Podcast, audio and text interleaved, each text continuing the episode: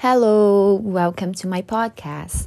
My name is Tamiris. I'm one of the students of Languages English at Uniasselvi. Today we will talk about English and culture. Um, why learn about different cultures?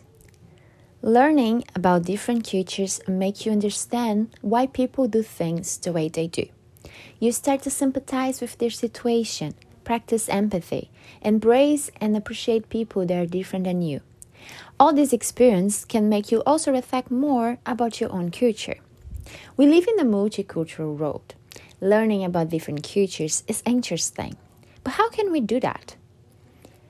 Traveling is a great way to experience new cultures, but it's not the only one. It's possible to learn about habits and cultural uh, practices through entertainment. Music, movies, series, and books put us in contact with different people and places without having to leave the house. Hashtag stay home. Right now, the whole world is living a pandemic, COVID 19. And one of the main recommendations is to stay home as much as possible. We can take this time at home to learn about different cultures. On the other side of our folder, we have a picture of two boys wearing a face mask and face shield. And one curiosity there did you know that in some countries in Asia, people don't only wear the mask but also the face shield? And did you know that in some countries, the use of face masks was already common before the COVID 19 pandemic started? People already had the habit of wearing a face mask if they had a flu or if they were close to traffic pollution, for example changing perspective. Being exposed to culture learning stimulates your mind and helps you to think in different ways. Interacting with people from different cultures help you to view life from a different perspective. We have another picture there. It's an Indian wedding and they both are wearing the traditional clothes for a wedding in India. And this picture was taken during the pandemic, so they both are cleaning their hands and wearing the face mask. Cultural difference should not separate us from each other, but rather, cultural diversity brings a collective strength that can benefit all humanity. That's a quote from Robert Alan Aurthur. But what's the relationship between English language and culture? So, English has around 400 million native speakers, and also so many countries have English as the second language. And language enables you to express your feelings, your thoughts, facilitates communication, and allows you to exchange knowledge with others. Talking about that, exchanging knowledge, getting to communicate, I want to invite my friend Riva to talk a little bit with us. Um, she's from the Philippines, and well, we both could become friends because we both could speak English. If it was not because of English language, we wouldn't be able to be friends. So, Riva, I would like to invite you to introduce yourself.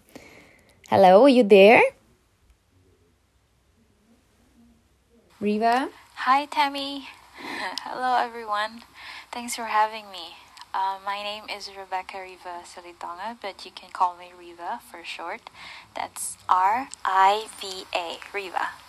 So, um, I was born and raised in the Philippines, but now I'm living in Bali, Indonesia. Uh, my dad is Indonesian and my mom is Filipino. English is my first language, and then Tagalog, uh, and then Cebuano. That's like a dialect in the southern part of the Philippines where I grew up. Um, I can also speak a fluent Bahasa Indonesia, and currently I'm learning Korean. Um, I have a bachelor's degree in education, major in English, and I've taught English in an international school in Jakarta for more than six years.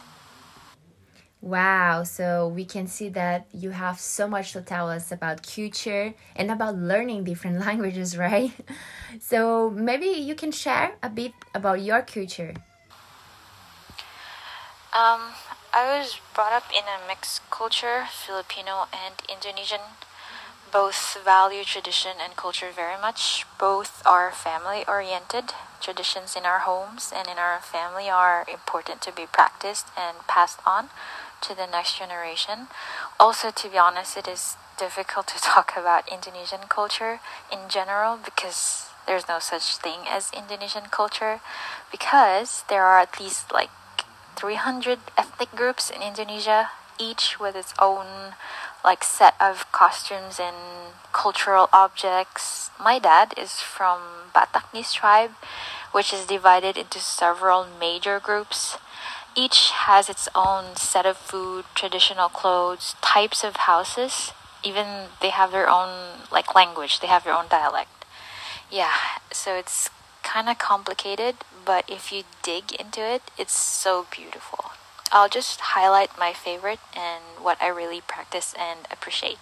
First, uh, it's addressing someone with a specific title, both in Philippines and Indonesia. Like in the family, we we used to call our uncles or aunts uh, tito or tita, or if it's if it's just like a male stranger, like oh, sir, sir, excuse me, sir, or if it's a female, uh, ma'am, miss or can you help me with you know something like that? In indonesia we use uh, bapa or ibu in general. Like um, especially if they're like older than you look older than you say uh, uh, excuse me pa or permisi pa or uh, selamat pagi bu like good morning uh, bu like if you, you greet like greeting your teacher like selamat pagi bu Tammy like good morning miss Tammy like that most of the time, you don't even have to use their names, just the pa or bu. If it's like a younger, uh, younger ones, uh, if it's a male, you call them mas. If it's like a female, call them ba, like that. Those titles are just in general. Second, let's talk about food. Indonesians love spicy and savory food. In my family, my mom cooks Indonesian or Filipino food, sometimes Western food. We love and drink coffee, rice for every meal, or sometimes replace it with noodles. Uh, we always have sambal. It's like a chili sauce. Um, also, as a Filipino, we have the like a specific day for a certain celebration, like a birthday party, reunions, which my mom still do it. Uh, uh, and in every gathering, uh, the the purpose of the gathering is to keep up with each other which is pretty cool actually.